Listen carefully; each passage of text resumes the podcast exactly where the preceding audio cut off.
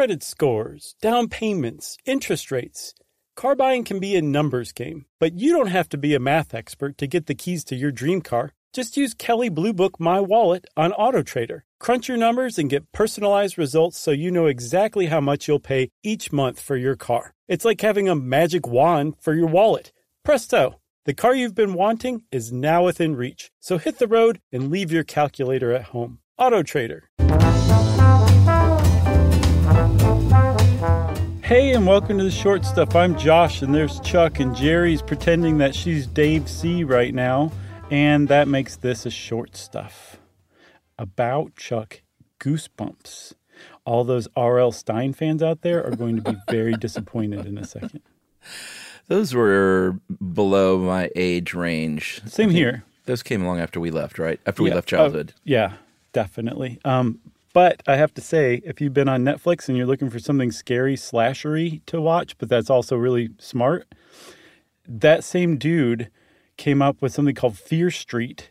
Okay. Um, it's a three part series, really, really well done. Um, and it is not meant for kids at all. Like it is super gory, super graphic. Just it's like it's almost like R.L. Stine was like, "I'm so sick of writing for kids," and then just went the opposite direction. So it's definitely worth watching. and he went on a murder spree. Yeah, pretty much, man. It's really good. They shot some of those goosebumps in right around our neighborhoods. Oh, that's great, man. Did you sell them um, uh, Bloody Caesars? Very funny. So let's start talking about goosebumps, the real goosebumps, um, which is also known as pilo erection. Well, I guess somebody had to say it. Mm-hmm. uh, nothing funny about that word, though, right? It's kind of funny. okay. Uh, yeah, goosebumps are obviously an evolutionary holdover, and I can't believe we haven't talked about this before. We but have. We have we in just in some random uh, ep? I think it's either that or we did like a video explainer on it or something. Ah, I know. I did a don't be dumb, but that's not that's not it. You and I have talked about it before too. All right. Well, should we just tell people to go watch Don't Be Dumb and sign off? No, no, no. This because this is gonna be way better than that. Don't be dumb. Okay. Uh, well, goosebumps are an evolutionary holdover, uh, and you know, sort of the. And I think a lot of people know this, but one of the things that happens when you get goosebumps is, uh, ideally, you have little tiny hair standing on end. Yeah. Um, you can also get goosebumps where there is no hair. But again, evolutionary holdover from when we were all much more furry individuals. And you call it pilo erection, and that's because it is uh, the pilo erector muscles that are contracting and making, uh, if you do have hair, stand on end, and tuk tuk when you had much more hair, stand on end. Yeah, or like you said, if you don't have hair, it's just like this kind of raised. You look like a plucked goose in that that um, area, which I just goosebump. realized is why they call it goosebumps. You didn't know that? Are you kidding? I, it was one of those things like it just never stopped and thought about it. I've heard people say chicken skin too. Yeah, that makes total sense as well. But so the, the second function, you mentioned the first one was to keep us warm. The second one was that if we were scared back in the day when we had a lot more hair, or let's say other animals that um, get goosebumps, um, it, and it makes their hair stand on end, it makes them appear bigger to a predator. So it's a fight or flight response, which is appropriate because it's part of the sympathetic nervous system, goosebumps are. But Chuck, there's something really unique about goosebumps as far as sympathetic nervous system stuff goes. It's, from what anyone can tell, the only sympathetic nervous response that can be consciously controlled. It's extremely rare, but they found that some people can give themselves goosebumps. It's pretty awesome. It's a good talent. It, is. It totally Uh, is. as far as the you know the evolutionary holdover, uh, I don't think we said that it keeps us warm because it raises that hair up, and what happens is air gets trapped in that space between, Right. as uh, Dave Matthews would say. Oh, Isn't that Dave. Matthews? Why would you do that to everybody? I don't even like Dave Matthews. I'm not even sure how I know that song. Uh, well, I mean, he's he's got a few hits under his belt for sure. I guess that's one of them. Uh, so that'll help keep you warm. And as far as the puffing up to f- appear bigger, like you still see this all over the place in the animal kingdom. Um, whether or not uh, uh, your a dog barges in on your cat and your cat puffs puffs up, it's always funny looking when a cat puffs that tail and body up For sure. To try to appear, you know, like half an inch bigger than they really are all over. Right. Uh, but it's not just cats. You see all kinds of animals that'll that'll puff up their fur or feathers because birds do kind of the same thing. Mm-hmm. Yeah, totally. And the whole thing is like, leave me alone. I'm way bigger than you thought. Run away. Just don't even test me, right? Yeah, But don't think an- about it, buddy. So that makes them totally useless in humans, like because we don't have enough hair to warm ourselves and we don't have enough hair to appear any bigger. So, like you said, kept calling it an evolutionary holdover. But what's really interesting about Goosebumps is somehow, some way, along the way, as humans developed more and more consciousness and intelligence and uh, our brains just kept evolving, something happened to where our goosebump response got hijacked when we hear certain emotionally evocative things. Yeah, like if you've ever been at a live concert and gotten chills because something was so overwhelming emotionally. Yeah, like the dude from Boston, like just really delivered an amazing drum solo. Uh, wow. Okay, I didn't. That's funny. Out of all the uh, people in Boston, I didn't see going toward the drummer. Oh, But- he had the greatest afro of all time. oh, the the original guy. Yeah, Barry, I think. Yeah, oh, I can't remember his name, but yeah, he had a fantastic afro. Do You're right. know all those guys went to MIT? Uh, I didn't know all of them did. I know Tom Scholz did I'm pretty sure all of them did. because uh, Schultz was the guitar genius who kind of built a bunch of equipment along the way and very technically minded guy Yeah, for sure. and very kind of creepy and sad what happened to the lead singer. Oh, I don't know about that. You'll have to tell me um, later on. Yeah, yeah. This is a shorty, so you can just Google that if you're interested, people. So, should we take a break? I guess. Yeah, sure. I think we kind of build up a cliffhanger. Like, why? What happened? Like, what? How did our our, our goosebumps get hijacked for when something emotional happened? Specifically, when we're at a live concert watching Boston. Yeah. And did they all go to MIT? We'll find all this out right after this. Stuff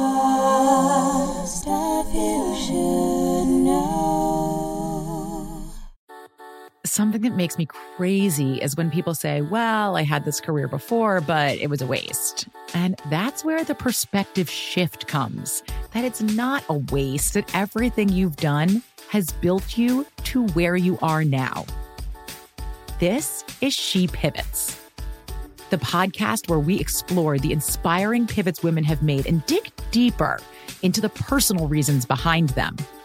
Join me, Emily Tish Sussman, every Wednesday on She Pivots as I sit down with inspiring women like Misty Copeland, Brooke Shields, Vanessa Hudgens, and so many more. We dive into how these women made their pivot and their mindset shifts that happened as a result. It's a podcast about women, their stories, and how their pivot became their success.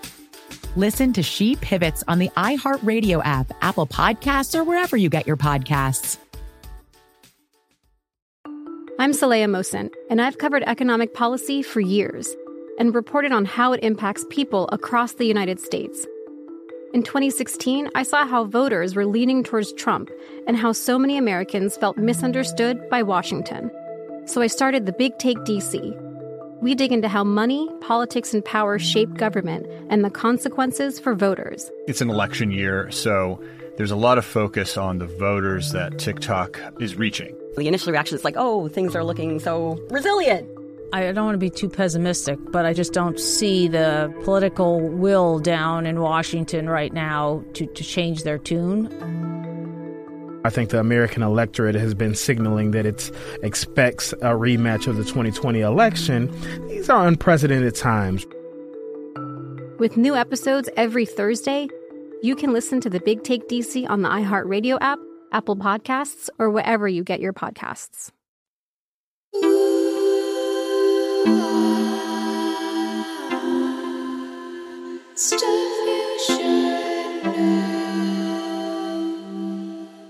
All right. So there's a guy. Uh, well, there have been a few studies about this before we get to the guy. There was a study in January 2011 in biological psychology. And a big shout out to Jennifer Walker Journey of howstuffworks.com for the help with this. But uh, they did a test where they basically said, hey, let's see what kind of goosebumps, uh, what they called subjective chills, we could get out of people if we sit them down and introduce them, or at least let them hear certain musics. Right. And they chose a couple. I'm sure they chose a bunch, but the two highlighted here are Celine Dion's "My Heart Will Go On," and they call it a chill ratio of 50 percent and a pilo or pilo erection ratio of 14 percent. So four like goosebumps of 14 percent. Not not bad. Fourteen percent of the participants got goosebumps listening to that song, right? I think that's what that means. Yeah, but wh- what's next? What's next is it's not even fair. They brought out the big guns and they dropped Purple Rain on everybody. Yeah, not bad. And unsurprisingly, Purple Rain scored a 100% chill ratio. Every single person in that study listening to Purple Rain had shivers up and down their spine. Yeah. And half got goosebumps. And I can tell you the exact moment in that song when oh, everyone yeah? got chills and goosebumps. when Prince starts wailing at the end, Honey, I know, I know, I know. Um, vocally wailing or guitar wailing? vocally wailing. yeah, yeah. when he comes in and joins like his guitar and it actually it, it just kind of comes out of nowhere but it fits so perfectly and that actually really jibes with research that a lot of um, a lot of the things that give us goosebumps or chills down our spine are when some sort of solo vocal or instrument emerges from a more complex musical background and that's about as good an example of that as you're going to find Yeah, and that to me is like a really cool thing. Is uh, there's this guy named Mitchell Colver who uh, I don't know if How Stuff Works got in touch with him. They used to do interviews and stuff, but he was an instructor, may still be at Utah State University, and he studied a lot of this stuff and basically said, you know, you have. And, and he put it very simplistically by saying like you have two brains essentially but he he broke it down into thinking like you have your sort of emotional brain and then your sort of rational thinking brain. Right. and your emotional brain is still that sort of uh, you know evolutionarily wired tuk tuk brain. And it's it's still you know even though we're walking around in modern society it's still sort of always aware and looking out for anything that might be a bad thing for you whether it's a threat or a hole in the sidewalk Or like you, when you were a kid, you'd walk into a room and identify the weapons, like you were Jason Bourne or something like that. right So the thing is, is while you're constantly looking for those threats, um, eventually you find one once in a while, or you think you do, um, because we're still wired to be worried about the the original threats that were a problem for humans and then our animal ancestors. So very often when we see something, we're startled or we we perceive it as a threat with our emotional brain. After a beat or so, when our um, thinking brain uh, our more evolved conscious brain comes in and analyzes situations like calm down calm down that's not even a threat. And that after that point there's a, a tension that was built up that's now released and it usually kind of feels pretty good. So Colver has linked that to why we would get goosebumps or the chills with music. And i think it's a good theory. My problem with this at least in this article is it's presented as if like this is done. We've done all the research and this is the answer we we know now. And that's absolutely not the case. Like this is a this is a theory. It's a hypothesis. It's a good one but it's not it's not that's it. Like everyone just agrees that that's what's going on.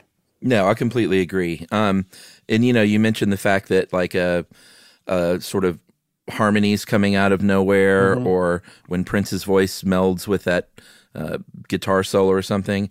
That is sort of the unexpected thing that can draw the, or I guess build a bridge between the two brains. Right. As far as Colver's concerned. Uh, and the key of it all, though, is in, in modern humans, like getting those pleasurable goosebumps, and not because you're like afraid or something, is because you actually get a dopamine hit when you're getting that aesthetic uh, set of goosebumps.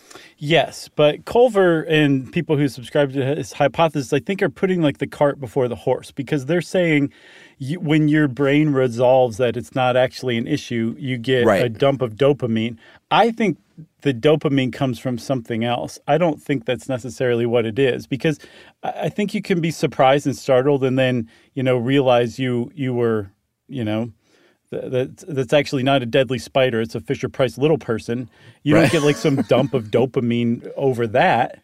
Um, True. So I think that there's something else too, and it seems to be specifically coming from, uh, uh, again, an emotionally evocative song or scene in a movie or something like that. And it has to be Yeah. a certain kind of emotion too. Anger doesn't necessarily do it. It's usually something sad or something deeply like romantic or something really hopeful. Just something, something that's not like just like negative through and through. Interesting, because I feel like I get chill bumps like in a movie more when it's like sort of a chilling reveal of something Okay. where I'm like, oh my gosh, that's what was going on, that kind of thing. Okay, well, that would definitely jive with Colver's hypothesis that it's that you anticipate one thing or your brain thinks of one thing. When it changes, your your emotional brain gets scared. Oh, it's a threat. Because as he points out, like our, our emotional brain, there's no such thing as a pleasant surprise to it. And so when it gets startled, we're afraid. And then our Right. thinking brain comes in and is like, no, no, it's beautiful music.